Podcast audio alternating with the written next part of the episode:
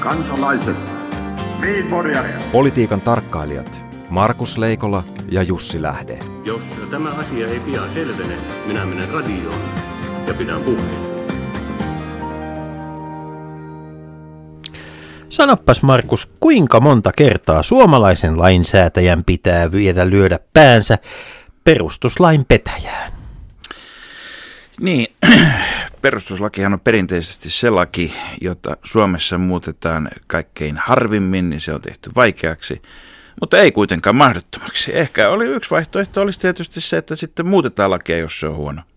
Niin perustuslain ongelmahan on se, että sitä ei juurikaan perustella missään muualla kuin perustuslaki jo valiokunnassa sen jälkeen, kun perustuslaki-asiantuntijat ovat kurkkusolmiot kaulassa suoraakkelin lailla kertoneet näkö, näkökulmansa. Ja, no, onhan meillä nyt ollut kuitenkin perustuslakikomiteoita useampiakin ennen kuin tämä nykyinen saatiin aikaiseksi, mutta loppujen lopuksi kysymys kuuluu, että onko kunnallinen itsehallinto kansalaisten terveyden pahin vihollinen? Niin siis nythän meillä oli ö, tässä raskaan sarjan ottelu perustuslaki vastaan perustuslaki. Kyllä, mutta mun mielestä voisi oikeasti kysyä, että mikä Suomessa tappaa? Tupakka vai liikenne vai syöpä vai työpaikkakiusaaminen vai alkoholi vai perustuslaki? Markus, sulla on pointti, nimittäin tässä on pakko kysyä, että kuinka kauan Suomella on varaa perustuslakiin? Ainakin perustuslakivaliokunta voidaan vaihtaa tarvittaessa. Tässä on kuitenkin vaalit tulossa. Asiantuntijoiden vaihtaminen on sitten paljon vaikeampaa kuitenkin. Se on totta. Asiantuntijoita hyörii ja pyörii myös Minsk kakkosen ympärillä. Mutta, Puhutko tota... nyt siitä Minskistä, joka on ykkösen ja kolmosen välissä? Ei, saattaa, saattaa hyvin olla. Saattaa hyvin olla. Tuota... Mutta huomaat siis kuitenkin, että vaikka me täällä Yleisradiossa lakkautetaan äänkohtainen kakkonen, niin kakkonen elää ja voi hyvin maailmalla. Tuota, tosin tämä jäänee ehkä vielä lyhyemmäksi kuin ajankohtaisen kakkosen taru. Niin kyllä tässä siis teema-ilta, jos toinenkin eletään vielä, vielä tuota Itä, Itä-Ukrainassa ennen kuin, ennen kuin sinne rauha tulee. Niin kyllä, kai Minsk 2 oli sama idea, että kaikki kokoontuu samaan studioon huutamaan yhteen äänen mahdollisimman paljon ja sitten katsotaan mitä jää jäljelle. Kuka eroaa ja kenestä ja mistä ja miksi. Niin, ja, ja tota, on tästä nyt kuitenkin jotakin konkreettisia seurauksia, kun aina väitetään, että ei mitään tullut. Ilman Minsk 2 Debaltseve ei olisi tullut maailmankartalle tutuksi, tosin varsin surullisella tavalla. Niin täytyy sanoa, että Debaltseven kohdalla siinä tämä vanha, vanha toteamus siitä, että kaupunkimme vapautettiin niin monta kertaa, ettei siitä jäänyt mitään jäljelle pitää ikävällä tavalla paikkaansa. Niin ja sehän on sillä lailla tärkeä kohde, koska se on ollut strateginen paikka, eli risteysasema. Sieltä mm. kulkee Donetskin ja Luhanskin kaupunkien välinen rautatie. Suomessahan kaupungit perinteisesti, tai sanotaan kauppalat ja maalaistajamat, aivan toivoivat itselleen rautatietä ja sitten tämmöistä vielä risteysasemapaikkakuntaa, mutta historian valossa en ole aivan varma, onko se kauhean viisas toivomus pitemmällä tähtäimellä, tai sitten kannattaa toivoa rauhaa. Niin, mutta täytyy sanoa, että Suomi ei ehkä ole maailman, maailman tuota, poliittisilla kentillä lääkäri eikä tuomari, vaan, vaan johtava teepussi lyyrikko nimittäin. Ilkka Kanerva sanoi tänään upeat sanat kuvatessaan Minskin rauhansopimuksen tilannetta – seula ei pidä vettä. Ja siltä näyttää, että sisämaassakin tätä vettä ei pidetä. Vettä sen sijaan tuota, on hyvinkin paljon Itämeressä, josta puhumme tänään enemmänkin, mutta sinä olet tutkailut Suomen ja Ruotsin puolustusyhteistyö, eli tämän pohjoisen Itämeren ylittävän alueen mahdollisuuksia. Mitä niin, sieltä löytyy? Tämä on RKPn salaliitto. Mm, aha, Tämä on ehdottomasti RKPn salaliitto, koska... Jussi, nyt täytyy ottaa huomioon, että vaalit on niin lähellä, että me emme ehdi paljastaa kaikkien puolueiden salaliittoja tasapuolisesti ennen vaaleja. Joo, mutta tämä on, tämä on, tämä on nyt, nyt otetaan siis ulkovallat apuun. Aina, ne, ne salaliitot täytyy Suomen vaaleissa aina paljastaa ennen vaaleja. Muihin voidaan keskittyä sitten vaalien jälkeen, mutta siis e, jos Suomen ja Ruotsin e, puolustusliitto e, tulee, niin sehän tarkoittaa sitä, että ei ole enää, kukaan ei voi enää vastustaa pakkoruotsia olin eilen illalla katsomassa tuota Pirkko Saision näytelmän Slava kunnia läpimenoa kansallisteatterissa ja en varmasti spoilaa hirvittävästi, jos sanon, että siinä oli semmoinen kohta, että siinä todettiin, että kun Suomeen tulee tarpeeksi venäläisiä ja Venäjästä tulee sitten vähitellen virallinen kieli, lopulta kaikissa maailman maissa samalla periaatteella Venäjästä tulee virallinen kieli, niin pakkoruotsi vastustaminen pelaa, pelaa niin kuin siihen pussiin. Mutta selvästi tätä, tätä erinäköistä pakon vastustamista on siis ilmassa näin aikoina. Ja, mutta sanopas, sanopas minulle, että kun suomalainen varusmies eh, juoksee metsässä ja huutaa sarja, sarja, sarja, niin mitä se on sitten ruotsiksi? Se kaikista ilmeisin, ilmeisin tuota käännös ei, ei suinkaan ole seria, vaan se on ruotsiksi, että Menar du en eller två? Vi ska diskutera lite ja sitten pitää ottaa huomioon erinäköisiä mielipiteitä siitä, mitkä asiat vaikuttavat siihen, että kuka ampuu ja montako ammutaan ja ammutaanko ne kaikki yhtä aikaa ja peräkkäin. Ja onko tässä nyt otettu varmasti huomioon myöskin sukupuolten tasa-arvon näkökohdat, puhumattakaan erinäköisistä vähemmistökansojen näkökohdista ja ei se ole ihan lyhyesti korvattavissa. Siinä ajassa ehtii jo tapahtua siellä sotatantereella. Meidän pitää korvata myös tämä keltainen harjoitusvastustaja, joka on aina suomalaisissa sotaharjoituksissa hyökkää, hyökkää lännestä. Mutta se vastapuolellahan on sininen. Mehän voidaan, jos me korvaamme sen sinisellä, niin sitten, sitten me voimme todeta, että jos kummatkin on sinisiä. Tota, toisaalta entistä isompi osa maailman konflikteista on nykyään sisällissota. Miksi me emme voisi harjoitella sisällissotaa ihan yhtä hyvin Ruotsin kanssa? Markus, sulla on pointti. Radio Yhdessä. Leikola ja Lähde.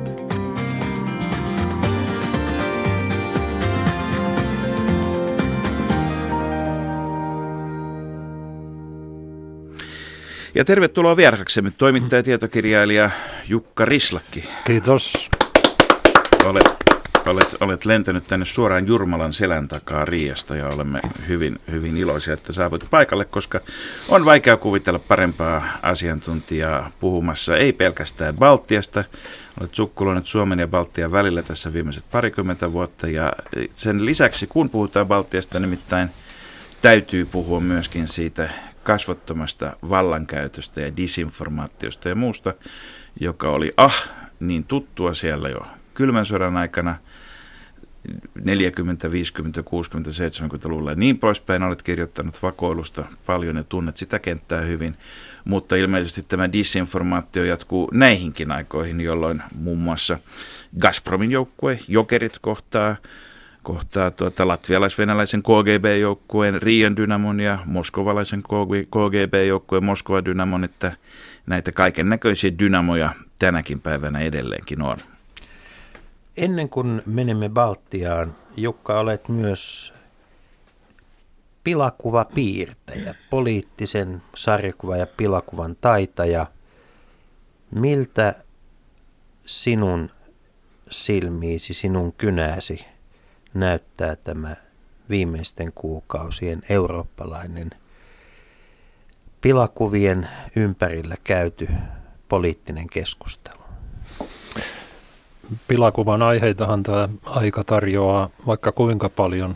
Eikä Baltiassa, varsinkin Baltiassa ei ole mulla kertaakaan ollut ongelma, että mistä tänään piirtäisin. Siellä on niin paljon erilaisia skandaaleita, mutta tietysti tässä on se vakava puolensa, että Euroopassa nykyään on pilapiirtäminen vaarallista. Ja yksi, joka on sen kokenut, on Ruotsissa asuva latvialaissyntyinen Vilks. Niin, tämä S Vilksin nimen lopussa kavaltaa varmaan. Se paljastaa, että hän on Baltiasta, joo. Äh, hirveän laaja aihe. Sanoisin vaan sen, että itse en mulla ei itselläni ole mitään tarvetta piirtää uskonnollisista hahmoista, mutta mielelläni piirrän ihmisistä, jotka väärinkäyttävät uskontoa. No, miltä suomalainen poliittinen sarjakuva ja pilakuva tällä hetkellä näyttävät? Missä, missä iskussa suomalainen suomalainen tuota, karikatyyri tänä päivänä ja yhteiskunnallinen satiiri on paperille piirrettynä? Mä yritän sitä seurata tuolta Lahden takaa ja en ole hirveän innostunut. Kyllä joissakin lehdissä on takuu varmaa tuotantoa, mutta nykyään myös myös Baltian maissa on erittäin kriittisiä, osaavia, hauskoja piirtäjiä, joita kyllä kunnioitan suuresti. Pilakuvahan on aika lähellä karnevaaliperinnettä ja Saksassa, missä karnevaaliperinne on, on vahvaa, on käyty viime viikkoina varsin hämmentävää keskustelua siitä, että mitä karnevaaleissa sopii pilkata ja mitä ei. Onko Eurooppa ajautumassa ei yksin suhteessa uskontoon, vaan suhteessa vaikkapa Venäjään itsesensuurin aikaan? Joissakin Euroopan maissa on sensuuripyrkimyksiä, sehän me tiedetään, mutta nyt kun mä luin, luin juuri pari päivää sitten Charlie Hebdo-lehteä, niin ei ainakaan siellä ole tämä uusi vaihe mitenkään vaimentanut kritiikkiä vallanpitäjiä ja uskonnollisia johtajia kohtaan. Niin, jos mennään, mennään tuonne Baltian maiden tilanteeseen, niin, niin onko, onko esimerkiksi Venäjän tai Putinin pilkkaaminen semmoinen johtava teema vai, vai niin kuin sanoit äsken, näitä oma kotikutoisia tai omatekoisiakin skandaaleja on riittävästi. Mikä, mikä on se ulkopoliittisen keskustelun ilmapiiri, jota usein nimenomaan karikatyyrit, pilakuvat parhaiten heijastavat? Mm, ei, ei siellä mitään raja-aitoja ole. Itselleni olen vetänyt sen rajan, että en pilkkaa Latvian presidenttiä. Mä katson nykyistä presidenttiä, vaikka hän antaisi paljonkin hyviä aiheita siihen. Mä katson, että pilkatkoon latvialaiset itse, jos haluavat. Mutta kyllä, kyllä siellä Venäjästä, luonnollisestikin Venäjästä piirretään siellä paljon, paljon osuvia pilakuvia. Onko, onko latvialaisten luonnollinen huoli siitä, mitä Ukrainassa tapahtuu, kun kuitenkin yhteistä historiaa on, samankaltaista historiaa on kovin paljon. Onko se, onko se enemmän tämmöistä niin kuin todelliseen uhkakäsitykseen perustua vai enemmän sitä, että nyt on myöskin tarve lännelle muistuttaa, että tässä ollaan osa länteä. Länttä siis kun politiikan puhuminen suuntautuu ulkopolitiikan erityisesti aina sekä kotiyleisölle että ulkomaiselle yleisölle. No Baltit nykyään sanomat vähän vahingoniloisin, että mehän, mehän varoitimme teitä jo hyvissä ajoin Venäjästä ja te sanoitte, että se on postsovjettilainen syndrooma, joka meitä vaivaa, mutta nyt ehkä ajatellaan vähän toisella tavalla. Että tavallaan Baltit katsovat, että he ovat olleet oikeassa ja tavallaan tietysti, tietysti pelkäävät, seuraavat tarkasti Ukrainan tapahtumia ja pelkäävät mitä seuraavaksi. Ja Ukrainassa seurataan Baltiaa ja varoitellaan, että ehkä te olette seuraavina. Niin, avataanpa hieman. Me mielellään Suomessa puhutaan aina Baltian maista, mutta. Viro, Latvia ja Liettua, siellä on paljon yhteistä, mutta myös paljon eroja. Ja yksi merkittävä ero on tietysti tämä venäläisvähemmistön määrä, Virossa noin neljännes, Latviassa samoin, ehkä vähän enemmän kuin Virossa venäläisiä, mutta sitten Liettuassa itse asiassa suurin liettualaisten jälkeinen ryhmä on puolalaiset 6,6 prosenttia ja venäläisten osuus on vain noin 6 prosenttia. Ja oli muistaakseni pari 25 vuotta sitten itsenäistymisaikoina vielä 15. Hmm. Onks, Joo. Mutta onko näissä myöskin integroitumisessa eroja? Siis kertooko nämä luvut enemmänkin etnisistä asioista vai siitä, mitä, mitä kansalaisuudelle on tapahtunut 25 vuodessa? Ensinnäkin mä haluaisin korjata. Suomessa minusta keskustellaan väärin tästä vähemmistöongelmasta. Kyse ei ole etnisistä venäläisistä, vaan venäjän kielisistä, joita Venäjä on luvannut, uhannut puolustaa – Esimerkiksi Latviassa on 27 prosenttia venäläisiä, mutta venäjän kielisiä on 34 prosenttia. Että se ei ole etninen jako, joka tässä ratkaisee, vaan uskonnollinen, kielellinen ja kulttuurinen.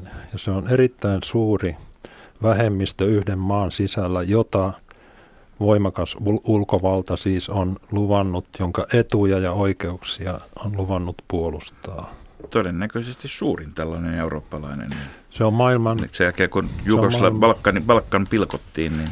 Maailman suurimpia jo vähemmistöjä jonkun kansakunnan sisällä. No Mutta mitä 25 vuodessa on tapahtunut sitten tässä asiassa? Aika vähän.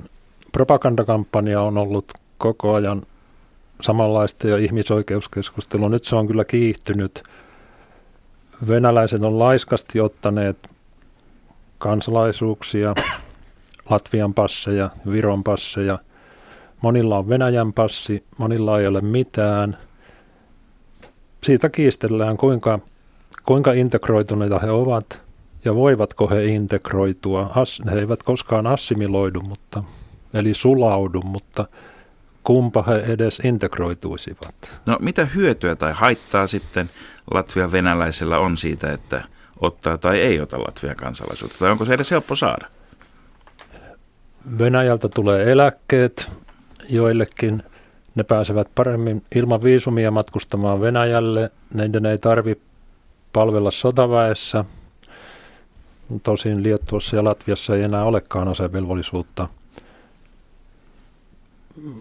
Hyödyt ei ole minusta hirveän suuret, mutta ei ole paljon etujakaan heidän mielestään kai siitä, että ottavat kansalaisuuden.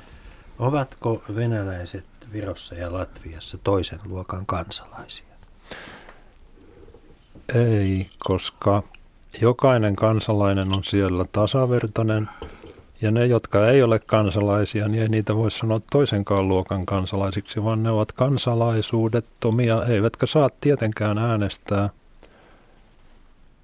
parlamenttivaaleissa. Virossa saavat kyllä kunnallisvaaleissa kaikki äänestää. Jokaisella on samanlainen oikeus ottaa, anoa kansalaisuutta, kunhan opettelevat jonkun verran maan virallista kieltä.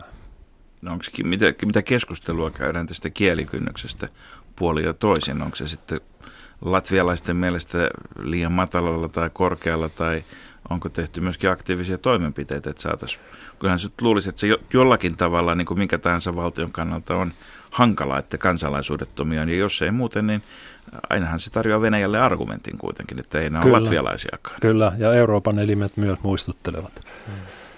Että niin sanotusti saada niin kuin joku, johonkin järjestykseen se Val- asia. Nämä valtiot yrittää järjestää kieliopetusta, ja toisaalta hyvin monet venäläiset katsovat, että heille kuuluu automaattisesti kansalaisuus. He eivät suostu, eivät halua alentua siihen anomusprosessiin.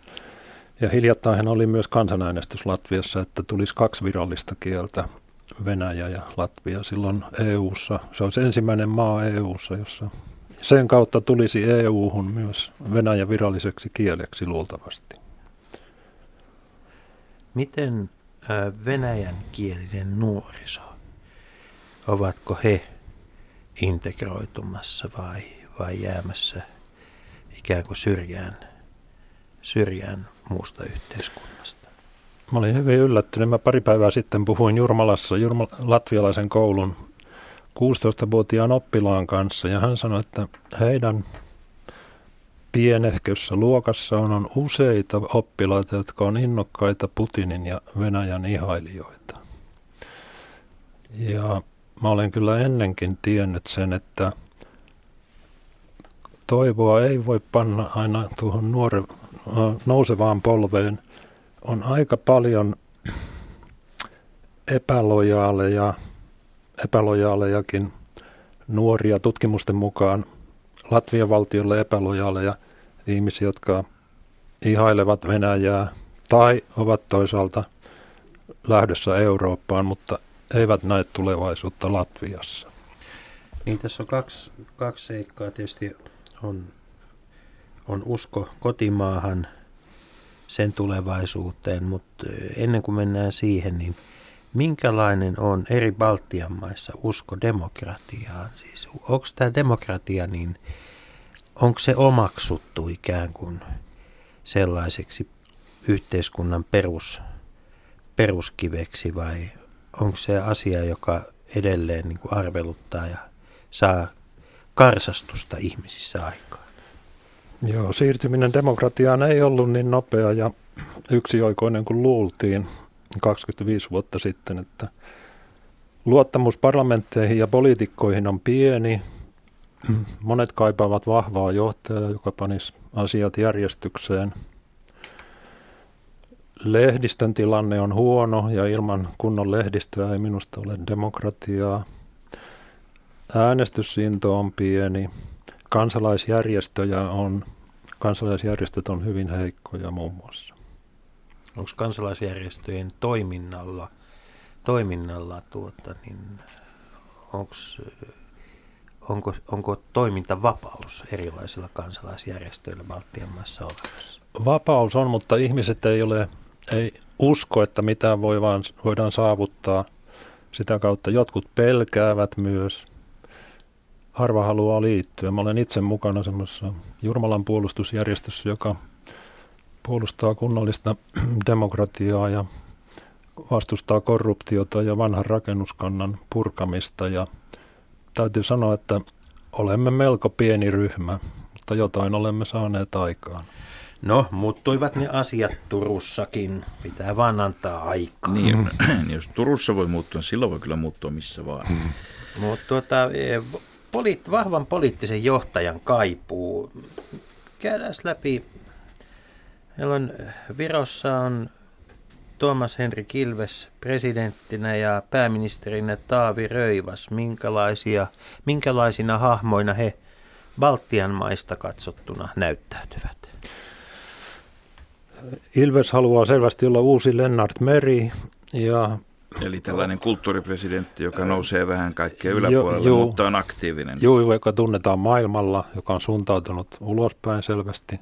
Reissu Lasse sanoisivat suomalaiset. Joo, ja joka pitää vähän kryptisiä, viisaantuntuisia puheita.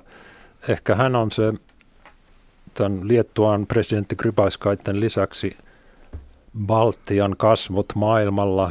Latvian presidenttiä tuskin kukaan tuntee. Puhutaan Silveksestä ja Virosta vielä hetki. Virossahan on tavallaan niin kuin vakiintunut kuitenkin tämmöinen monipuoluejärjestelmä tässä pikkuhiljaa, vaikka kaikissa näissä maissa on muutoksia tapahtunut siitä, mikä oli se puoluekartta silloin, kun me silloin kun lähdettiin liikkeelle, mutta yksi leimallinen asia on tietysti ollut nämä eri sukupolvet, eli oli tämä neuvostovallan aikana kasvanut sukupolvi ja sitten Ilveskin kuuluu kuitenkin niihin ihmisiin, jotka lehahtivat amerikkalaisen taustan tai muun emigranttitaustan jälkeen sitten sinne paikan päälle. Onko nämä, nämä taustojen erot, niin onko nämä Virossa tai yleisemminkin Baltiassa, niin onko nämä vielä merkitseviä asioita politiikassa? Kyllä. Latviassahan oli myös Vaira Viike-Freiberg, joka oli Kanadan latvialainen presidenttinä ja myös Liettuassa oli Amerikan latvialainen presidentti, Amerikan liettualainen. Minusta tietyssä vaiheessa se oli hyvä, että he kiinnostuivat ja toivat länsimaista demokratian näkemystä ja keskustelukulttuuria, mutta nyt ehkä vastuun pitäisi siirtyä jo balteille itselleen. Ihmiset on, oli vähän aina... Tai balttiperäisille balteille. Niin, Balt- Baltiassa koko kylmän sodan ajan asuneet ei täysin rinnoin hyväksyneet kuitenkaan näitä ulkopuolelta tulleita presidenttejä. Heidän mielestään nämä eivät ymmärtäneet, mitä kaikkea kansa on kokenut. No, olisi helppo kuvitella, että jos Suomeen olisi tullut 89-luvun vaihteessa joku Wilhelm Njurmi, joka olisi viettänyt, tehnyt Amerikassa omaisuutensa ja tullut sitten neuvomaan meitä, jotka täällä olisimme kärvistelleet niin, niin tota, ei se nyt ihan niin yksinkertaista varmaankaan olisi. No seuraavaksi vastuu, olemme tästä sopineet etukäteen. Nimien oikein lausumisesta siirtyy minulta ja Markukselta Jukka Rislakille Latvian presidentti Andris Bersins. Menikö ollenkaan sinne päin? Bersins, joo. Bersins. joo. Ja sitten nyt no, korotetaan rimaa pääministeri Laimdotte Straujama. Laimdotte, Laimdotte Straujuma. Straujuma. Joo. joo. Niin, minkälaisia hahmoja he ovat ja onko heistä vahvoiksi poliittisiksi johtajiksi? Ei, ja molemmat voivat lähiaikoina vaihtua. Presidentinvaalit on kesällä. Parlamenttihan valitsee siellä salaisessa äänestyksessä presidentin, eli kansalle on täysi yllätys sille, kuka, se, kuka hatusta vedetään. Viimeksi kun tämä Bersint valittiin, niin kysyt, kyseltiin, että kuka niistä kolmesta Bersinsistä hän onkaan, jotka ovat parlamentin jäseniä. Straujuma on kyllä semmoisesta, meilläkin Niinistöjä useampia, mutta presidenttinä kerrallaan. Pääministeri Straujuma on kyllä puolueesta, jonka, joka on korruption vastustajana kunnostautunut, mutta, mutta ei hän, jos vahvaa johtajaa haetaan, niin hän ei ole ehkä se. Latvia, Latviassahan kuitenkin on tehty sama mikä Virossakin, että tehtiin aika rajuja talousuudistuksia ja sitten tuota, siinä romahti elintaso kerralla, mutta Latviasta on kaikki luultavasti näistä, jos sen väärässä olen, niin Baltian maista eniten lähtenyt sitten ulkomaille väkeä töihin, että ikään kuin tavallaan tämä Latvian talousihme, joka tapahtui sen jälkeen, kun siellä romahti oma valuutta, ja kuten Islannissakin, mutta sieltä, sieltä ongelmat ratkaisivat osittain sitä, että, siitä, että työttömät siirtyivät sitten Länsi-Eurooppaan. Tota, onko siellä myöskin osaamisvaje sitten sen seurauksena tällä hetkellä, tai mitä kuuluu Joo. Latvian taloudelle, että onko, onko vahvan johtajuuden kaipuu myös vahvan talousjohtajuuden kaipuuta? Kaikista maista, näistä maista lähti paljon. Liettuasta ehkä eniten, mutta Liettua onkin isompi kansakunta. Liettualla luultavasti on ollut enemmän putkimiehiä, jos Briteiltä kysytään, kuin missään muussa maassa Euroopassa. Tutkimusten mukaan hyvin moni Latviasta lähti sen takia, että heillä on kiinteistökuplan aikana kertyneitä noita pankkivelkoja, joita he eivät pysty maksamaan, vaikka tekisivät kahtakin työtä. Ja hyvin moni ei aio koskaan palata Latviaan. Ja heillä ei ole mahdollisuutta siis käytännössä. Ei palata. oikeastaan. Nuorekot, koulutetut ihmiset lähtivät, joten tietysti on vaje. Työttömyys on kyllä suht suuri, mutta tietyillä aloilla on, on pulaa osaavasta työvoimasta. Mä, Mutta kun me, siis, siis Latviassa kuitenkin oli kiinteistökupla ja romahdus, sen jälkeen IMFn ja muulla kansainvälisellä tuella talous saatiin kasvun takaisin. Mm. Ja Olisiko tästä, maksettiin, ja velat maksettiin vielä pois maksettiin, olisiko tästä malliksi Kreikallekin? Siis meillä on Euroopassa näin lähellä esimerkkitapaus, että ongelmat voidaan hoitaa ja ratkaista. Joo, latvialaiset suosittelevat Kreikalle heidän tietään. Eivät missään nimessä halua antaa kreikkalaisille ante, anteeksi mitään. tuota, ennen kuin ryhdymme pohtimaan, minkälainen on kreikkalainen putkimies, siirrymme Liettuaan. Ja nyt nimet ovat sen verran vaikeita, että en yritä edes lausua. Siellä on naispresidentti, ensimmäinen Liettuan naispresidentti. Etunimi on Daalia, mutta sukunimi on sitten niin lähellä krysanteemia, että en edes uskalla yrittää. Mä en osaa liettuan kieltä, mutta gribauskauttehan on. Minkälainen on hän ja minkälainen on sitten pääministeri Algidras Pukei... Put, put, Putsevits- Pu- Putsevitsus, Niin, Demari.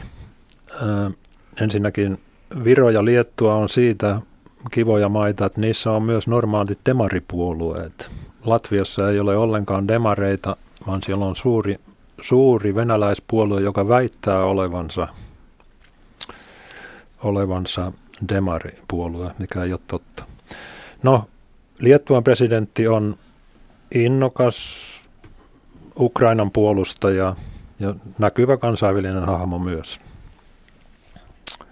Ja toisaalta kai ottivat, eikös ne ottaneet CIAn kidutusleirinkin Liettuan alueelle, että monenlaista ulkopolitiikkaa.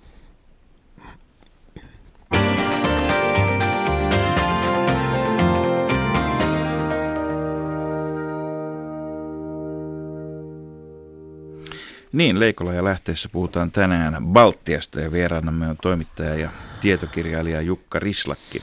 Kun päästiin Liettuaan, niin jatketaan Liettualla. Liettuastahan kaikki tavallaan lähti liikkeelle, koska Liettua sattui olemaan katolinen maa ja aivan vieressä oli Paavin kotimaa Puola, kun silloin oli puolalainen Paavi ja se innostus levisi siitä sitten mikä nyt on oikea termi, rautaesirippujen sisällä olevan harsoisen teräsesiripun, joka oli Puolan ja Liettuan välillä. välillä tuota, mutta sen jälkeen, tämän kansallisinnostuksen ja vapausaatteen jälkeen, niin, niin mikä Liettua on liittynyt tietysti EU ja NATO niin kuin kaikki Baltian maat, mutta, mutta varsinaisesti mitä Liettualle kuuluu? Niin Liettua on entinen suurvalta, josta se mielellään, jonka se muistaa. Se on myös pieni ongelma nykyään, pitäisi, kun pitäisi katsoa tulevaisuuteen. Ja liettualaiset on tietysti ylpeitä siitä, että he olivat ensimmäinen kansakunta, joka täysin rikkoi välinsä Moskovan kanssa. Aihe, Silloin, josta Suomi ei ole koskaan vielä päässyt yli. niin, ja joutui Moskovan saartoon silloin 90-luvun alussa. Sen jälkeen ei ole aina mennyt kovin hyvin. Siellä on hyvin kummallisia, kuten tiedetään, skandaalipoliitikkoja ja Venäjän vaikutus on yllättävän suuri. Ja outoja poliittisia puolueita, jos saa sanoa. Ja energiariippuvuus on tietysti, joo, kuten kaikilla Baltian mailla, mutta erityisesti Liettualla. Kaikilla näillä, joo. Kaasu, kaasu öljy, sähkö. Liettuahan on sikäli, jos katsotaan geopolitiikkaa, myöskin mielenkiintoinen maa, että kun Virolla ja Latvialla Venäjä on itänaapuri, niin Liettualla se on länsinaapuri. Eli niin paljon kuin meillä puhutaan, tai meillä, Moskovassa – puhutaan, meillä Moskovassa puhutaan rajojen siirtämistä takaisin paikoille, jossa ne olivat hieman aikaisemmin viime vuosisadalla, niin, niin yksi alue on varmasti sellainen, jota Moskovassa ei katsota tämän keskustelun koskevan, eli entinen Itä-Preussin itäosa, eli nykyinen Kaliningradin alue, joka on siinä Liettuan ja Puolan välissä rannikolla, joka on siis osa maantieteellisesti teknisesti osa Baltia ja poliittisesti osa Venäjää ja käytännössä niin tuota, osa ei, Venäjän armeijaa. Ei oikein osa mitään selkeästi. Mitä, mitä osa... Liettuassa ajatellaan siitä, että venäläiset on ikään kuin väärällä puolella, enkä nyt tarkoita niin kuin pelissä väärällä puolella, vaan siinä, siinä lännen ja heidän välissä? Se on hermostuttavaa ja viime aikoina on puhuttu Baltiassa siitä, olen huomannut, että jos Viroa ja Latvia uhkaa hybridisota, niin Liettua voi uhata suoranainen sota, jos Venäjä päättää avata maayhteyden Kaliningradiin. Samoin, Onko tämmöistä puhetta ollut Venäjällä? Samoin kuin se nyt äh, luultavasti halunnee Krimille avata yhteyden. En Venäjä on uhitellut ja esittänyt vuosien mittaan erilaisia vaatimuksia tästä, mutta en ole viime vuonna kuullut, että Venäjä olisi Kaliningradista jotain tällaista esittänyt. Mikäs tällä hetkellä on käytäntö, kun siellä on niitä joukkoja ja asejoukkoja paljon, niin kautta kuljetetaanko ne meritse tuosta Gotlannin ja Latvian välistä vai myöskin maitse Liettuan Kuten te täällä Suomessa, Suomessa hyvin tiedätte, lentokoneet, jotka lentävät emä-Venäjältä Kaliningradiin sattuvat aina joskus rikkomaan Suomen ilmatilaa. Eli sinne lennetään ja tietääkseni sinne on myös rautatieyhteys. Kun tuota, mainitsit tästä Liettuan suurvaltahistoriasta, niin kysehän on maasta, joka on aikanaan ollut kahden rajoittunut kahteen mereen, josta toinen on ollut Mustameri. Tarkoitat ja, nyt Jussi sitä maata, joka tunnetaan Liettuassa nimellä Liettua Puola, mutta Puolassa nimellä Puola, Liettua, joskus pelkkä Puola. Ja Ukrainassa kyllä. itse asiassa Itämerelle ulottunut Ukraina. Juuri näin. Ja, ja, ja siis entisen Liettuan alueella, tai Liettua Puolan, Puola Liettuan, miten nyt miten päin Puola nyt pyöriikään, niin, niin tuota, siellä käydään nyt näitä välienselvittelyjä ja sotaa. Ää, minkälainen jokainen kansakuntahan kirjoittaa itse itsellensä historian. Meillä Suomessa on siitä varsin tuoreita kokemuksia nuorena kansakuntana. Minkälaisena liettualaiset, latvialaiset ja virolaiset näkevät oman historiansa? Mikä on tämä ikään kuin virallinen historian kirjoitus näille maille?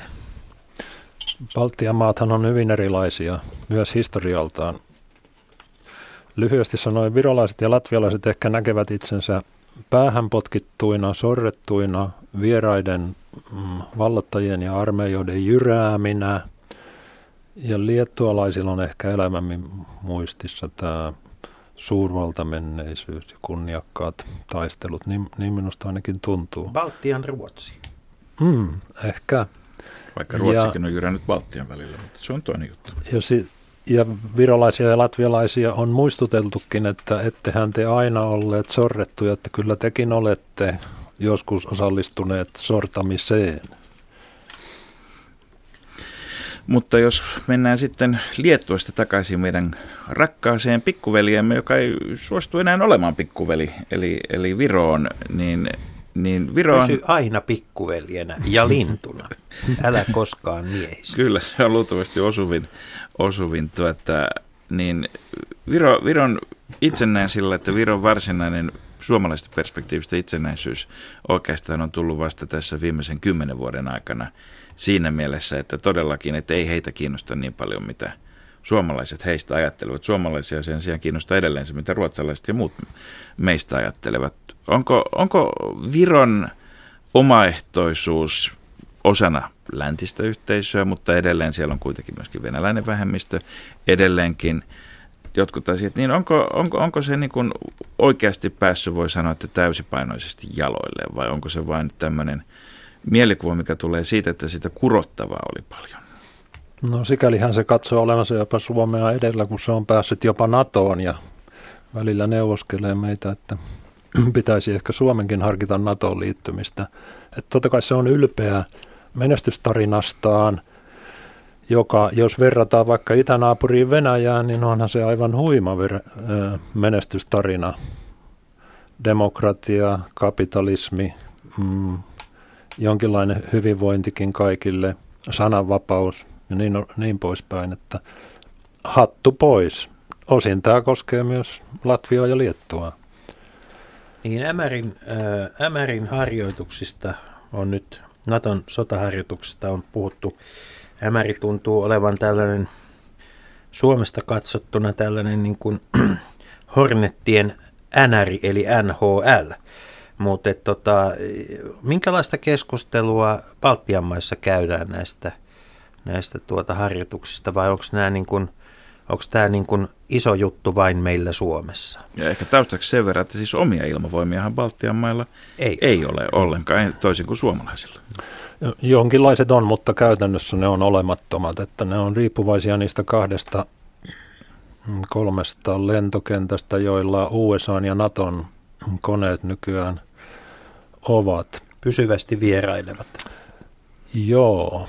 Ensin sanottiin, että toistaiseksi tulee amerikkalaisia joukkoja ja nyt puhutaan jo, että käytännössä ne ovat jääneet pysyvästi. Eli pitää kysyä, että tähänkö Putin tähtäsi, että Naton vaikutus naapurimaissa kasvaa ja ne kaikki lisäävät sotilasmenoja. Nyt on sekä Latvia että Viro ilmoittaneet, että ne nostavat sotilasmenonsa bruttokansantuotteesta kahteen prosenttiin. No mitä se käytännössä tarkoittaa? Panssarivaunuja, sukellusveneitä niin. vai, vai tota, rekrytoidaan lisää ammattiarmeijaa niihin maihin, joissa semmoinen on? Joo. Maamiinoja. Virossa, Virossa on vielä asevelvollisuusarmeija. Muut mielestäni erheellisesti siirtyivät mm, palkka-armeijaan. Ö, se tarkoittaa lisää aseita. Ainakin Latvian presidenttikin sanoi hiljattain, että lisää sotilaita ei tarvita. Että meinaako hän todella pärjätä niillä viidellä tuhannella sotilaalla, en tiedä.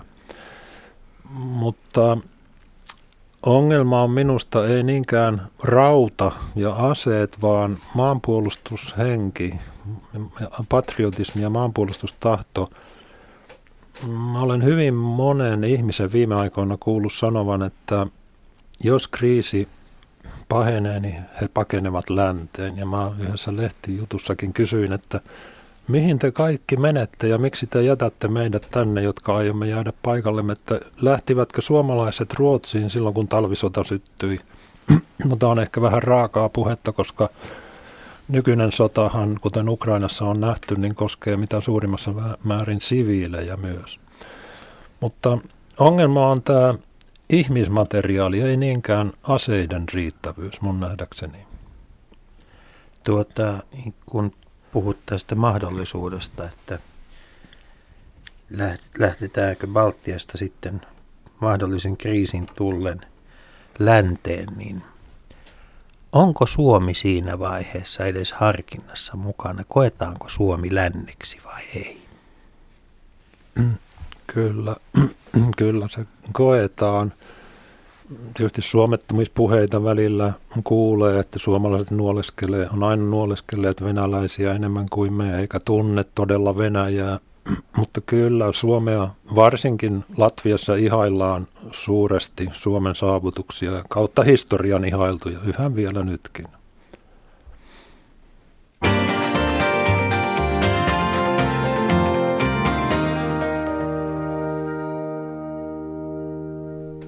Nyt seuraa tietovuoto. Nimittäin Jukka kerroit tuossa, että olet monien tietokirjojen jälkeen valmistellut ensimmäistä proosateosta ja aiheena on sinulle luonnollisesti ja luontevasti vakoilu. Puhutaan seuraavaksi vakoilusta. Minkälainen on sinun näkökulmasi siitä, siihen, että kuinka aktiivinen Venäjä on tällä hetkellä Baltian maissa ja kuinka aktiivinen Venäjä on Suomessa? Baltian maissa sitä seurataan, asiantunt kuuluvat elimet seuraavat hyvin tarkasti Venäjän vakoilua. Siitä puhutaan paljon ja se on totta kai aktiivista ja sen vastustaminen on julkisempaa nähdäksi, niin, nähdäkseni kuin Suomessa, että agenttien kuvia julkaistaan lehdissä ja internetissä ja kerrotaan mitä he tekevät. Suomen tilanteesta mä en niin paljon tiedä, olen vaan lukenut, että aktiviteettia esiintyy täälläkin. Ja sehän kuuluu tuohon hybridisotaan. Että hybridisota käynnistetään nimenomaan tiedustelupalvelujen ja disinformaation kautta. Niin, ja entistä enemmän mediassa ja entistä enemmän sähköisessä ja verkkomediassa myöskin samat asiat, joita aiemmin huhujen levittämisenä ja lentolehtisinä ja muina on maailman sivuharrastettu.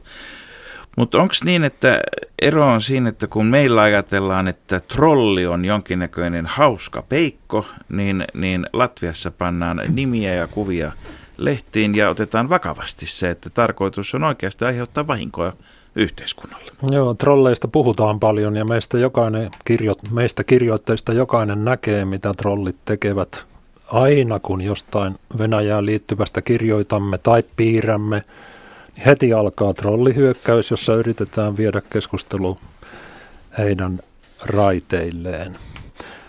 Kaiken kaikkiaan mä sanoisin, väittäisin, että suomalaiset ei täysin ymmärrä, kuinka huimaavaa on Venäjän tiedotusvälineiden, tiedotusvälineiden valehtelu, koska tuskinpa suomalaiset paljon Venäjän televisiota seuraavat.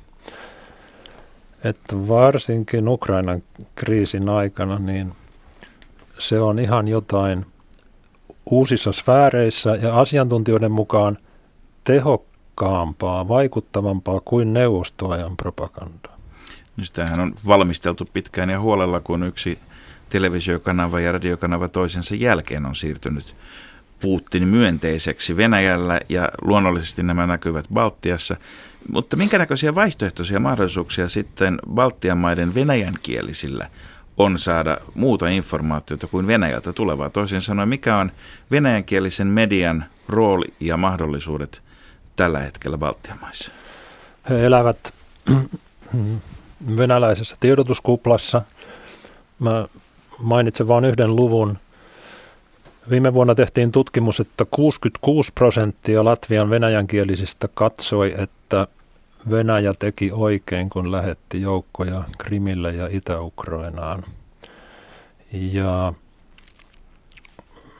kaikille heille on täysin selvää, että Venäjällä ei ollut mitään tekemistä sen malesialaisen matkustajakoneen putoamisen kanssa. No eikö valtiojohtoa kiinnosta silloin alkaa tehdä jonkin, jotakin tämän asian eteen, niin jos, jos tämä on se tilanne? Baltian maissa on peruutettu venäläisten televisiokanavien toimilupia väliaikaisesti välillä ja on suunniteltu oman omien venäjänkielisten tiedotusvälineiden ja kanavien perustamista, mutta kovin heiveröistä se vielä on. Ylipäätä lehdistö on huolestuttavan heikossa tila, tilassa Baltiassa moraalisesti, journalistisesti ja taloudellisesti ja osin Venäjän vaikutusvallan piirissä. Tarvittaisiko jonkinnäköinen Radio Free Europein ja Voice of American paluu kunnon kylmän sodan tyyliin? Joo. Radio Jerevan palaa. Tuota, Jukka, olet kirjoittanut, tutkinut paljon vakoilua ja, ja tällaista niin kuin varjojen, varjoissa tapahtuvaa yhteiskunnallista vaikuttamista – Hyvin yksinkertainen kysymys, johon on varmaan vaikea antaa yksinkertaista vastausta. Kuka on Vladimir Putin? entinen ja joidenkin mielestä nykyinenkin vakoiluekspertti ja hämärien puuhien erikoismies. Hänestä on hirveän paljon tietysti kirjoitettu, mutta hän on osittain vielä arvoitus. Haluan joskus lukea hänen elämäkertansa sitten, kun se on kokonaan valmis. Putinin äh, verkostoon ajatellaan yleensä, että siihen kuuluu lähipiiri, jossa on sitten ne oligarkit, jotka ovat jäljellä, pankkiireja, teollisuusjohtajia, vakoilupomoja, muiden, muita siloviikkejä, eli erinäköisten voimaryhmittymien, kuten tiedustelupalvelujen johtajia. Mutta jos, kun puhutaan vakoilusta, kun puhutaan ulkomaan tiedustelua, niin ei voi puhua pelkästään lähipiiristä, vaan myöskin etäpiiristä. Onko, onko Baltian maissa niin kuin identifioitu selkeästi sellaisia johtajia tai liikemiehiä tai muita, jotka ovat merkittävissä asemissa ja selvästi jollakin lailla kytköksissä Venäjän valtioon. Joo, monet heistä Putinin lähipiiristähän on hankkineet asuntoja ja taloja Latviasta ja saaneet samalla Schengen-alueelle oleskeluluvan. Kuten Suomeenkin on tapahtunut. Kuten Suomeenkin, mutta siellä se on niin, että tuhansia, ainakin 15 000 jo on ostanut hankkimalla kalliin kiinteistön, niin ostanut itselleen oikeuden. Ja turvallisuuspoliisi varoittaa, että se on potentiaalinen uhka, että millään ei ehditä tutkia kaikkia niitä tulijoita. Kiinteistöala taas, joka selvästi valmistelee uutta kuplaa, sanoo, että ilman näitä tulijoita Latvian talous ei elpyisi. Että se on jokapäiväinen keskustelun aihe. Siellä. Eli maansa voi myydä tontti kerrallaan myös. Hyvin toisenlaista maahanmuuttokriittisyyttä kuin mitä meillä Suomessa käydään, mutta miksi, miksi juuri Latvia?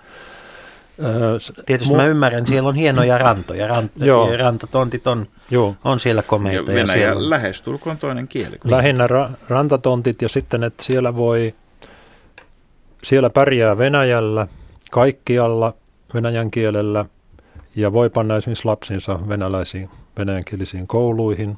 Tietysti kaikkein mieluiten he lähettävät lapsiaan Englantiin ja muualle hienoihin kouluihin, mutta kyllä Latvian koulutkin kelpaa joillekin.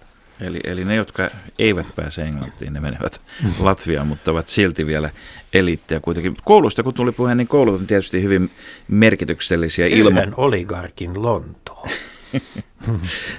Ei pidä halverata sen, mutta jotain sinne päin varmaan. Tuota, koulut on sillä lailla merkityksellisiä indikaattoreita usein, että pakko kysyä nyt, että millaisena Latvian historiaa opetetaan näissä venäjänkielisissä kouluissa sitten myöskin tietysti niiden Moskovasta muuttavien venäläisten lapsille, samoin kuin niiden Latvian venäjänkielisten lapsille, jotka ovat asuneet koko ikänsä Latviassa. Hyvä kysymys, niin kuin poliitikot sanoo. Kukaan ei oikeastaan tiedä. Olen kauan yrittänyt saada sitä selville. Periaatteessa siellä pitäisi olla latvialaiset oppikirjat, mutta kuulemma on paljon Venäjän lahjoittamaa materiaalia myös, ja on luonnollisesti venäjämielisiä opettajia, jotka opettajat omalla, opettavat omalla tavallaan. Siellähän on kaksi historiakäsitystä Baltian maissa. Vähemmistöjen historiakäsitys, joka on aivan erilainen kuin alkuasukkainen historiakäsitys. Eli, eli siellä on tämän POPSin ja HOPSin eli henkilökohtaisen opetussuunnitelman lisäksi vielä VOPS eli vähemmistön opetussuunnitelma. Vähite, vähitellenhän ollaan, pitäisi siirtyä latviankieliseen opetukseen ja vironkieliseen opetukseen näiden maiden kouluissa melkein kokonaan, mutta se ei ole oikein edistynyt sujuvasti. Tuota, onko näissä Baltian maissa sellaisia kansallissankareita, jotka yhdistävät koko kansan? Löytyykö sieltä henkilöitä, joita, joita siis joko historian henkilöitä tai nykyisiä, jotka, joita, joista voidaan yhdessä kaikki kaulaillen laulaa, että me ollaan sankareita kaikki, kun oikein silmiin katsotaan? Ei, ei edes Va- urheilun puolelta. Valitettavasti, jos sitä nyt pitää valittaa. Mä en tiedä sankareista ylipäätä, mutta ei, koska historian käsitys on perinjuurin erilainen näillä ryhmillä, niin ei oikeastaan voi olla yhteisiä sankareita. Mutta kun mainitsit urheilun, niin ehkä parhaiten urheilun, ehkä myös kevyen musiikin ja yleensä musiikin puolella on sellaisia sankareita, nykypäivän sankareita, jotka kaikki hyväksyvät. Se on kuulkaa sillä lailla, että silloin kun Minsk ei enää riitä rauhantyöhön, tarvitaan musiikki lisäksi. Mutta Jukka Rislakki tässä, tässä lopuksi täytyy mikä on tietysti vielä vaikeampaa kuin historian kirjoittaminen, niin sillä tavalla, että kaikki olisi samaa mieltä, mutta ehkä tulevaisuuden ennustaminen on helpompaa, siitä ei tarvitse olla samaa mieltä kenenkään kanssa. Kun, niin, niin tota, nyt näitä siis tätä disinformaatiota on enemmän, trollausta on enemmän, kaikkia niitä sellaisia asioita näkyy Baltian maissa, jotka ovat esiintyneet myös hybridisodankäynnin ensimmäisinä vaiheina. Uskotko, että Baltian maissa tuleeko tilanne kärjistymään, tuleeko se menemään pitemmälle, mitä me tulemme näkemään tänä vuonna ja ensi vuonna siellä? Jos sinne ilmestyy pieniä vihreitä miehiä, niin Latvian puolustusministeri on luvannut ampua ne heti. Mutta se ei ole Muistakaa niin, käyttää punaisia pipoja hirvestäjät. Mutta se ei ole niin yksinkertaista. Kyllä todellisia pelkoja on, että Itä-Viro ja Itä- Latvia on heikkoja lenkkejä, joissa vihollinen voisi käyttää samaa taktiikkaa kuin Ukrainassa, mutta toi, pitää toivoa, että hallitukset osaavat varautua tähän vaihtoehtoon. Ja vielä lyhyt analyysi, kun seuraat etelästä katsottuna suomalaista keskustelua, niin onko meillä Puhummeko me samasta Venäjästä vai eri Venäjästä kuin Baltit? Vähän eri Venäjästä sikälikin, että siitä on hirveän pitkä aika, kun Venäjä meitä viimeksi miehitti. Balteilla se on elävässä muistissa ja jokapäiväinen keskustelun aihe ja muistelemisen aihe. Että siellä Venäjä näyttäytyy ehkä pelottavampana kuin Suomesta käsin katsottuna. Kumpi Venäjä on se sinun mielestäsi oikea Venäjä? Mua syytettiin ennen Venäjän ystäväksi, kun mä kirjoitin Helsingin Sanomiin, mutta mitä mä sanoisin kauniisti, olen näin kypsemmässä iässä ja Baltiassa asuneena, niin aika lailla muuttanut mielipiteitäni. Jos kohta on varmasti Venäjäkin muuttunut tässä mm. välillä. Niin, niin. Kiitoksia Jukka Rislakki. Niin mitäs Jussi, mitäs me nyt tiedämme enemmän kuin tunti sitten?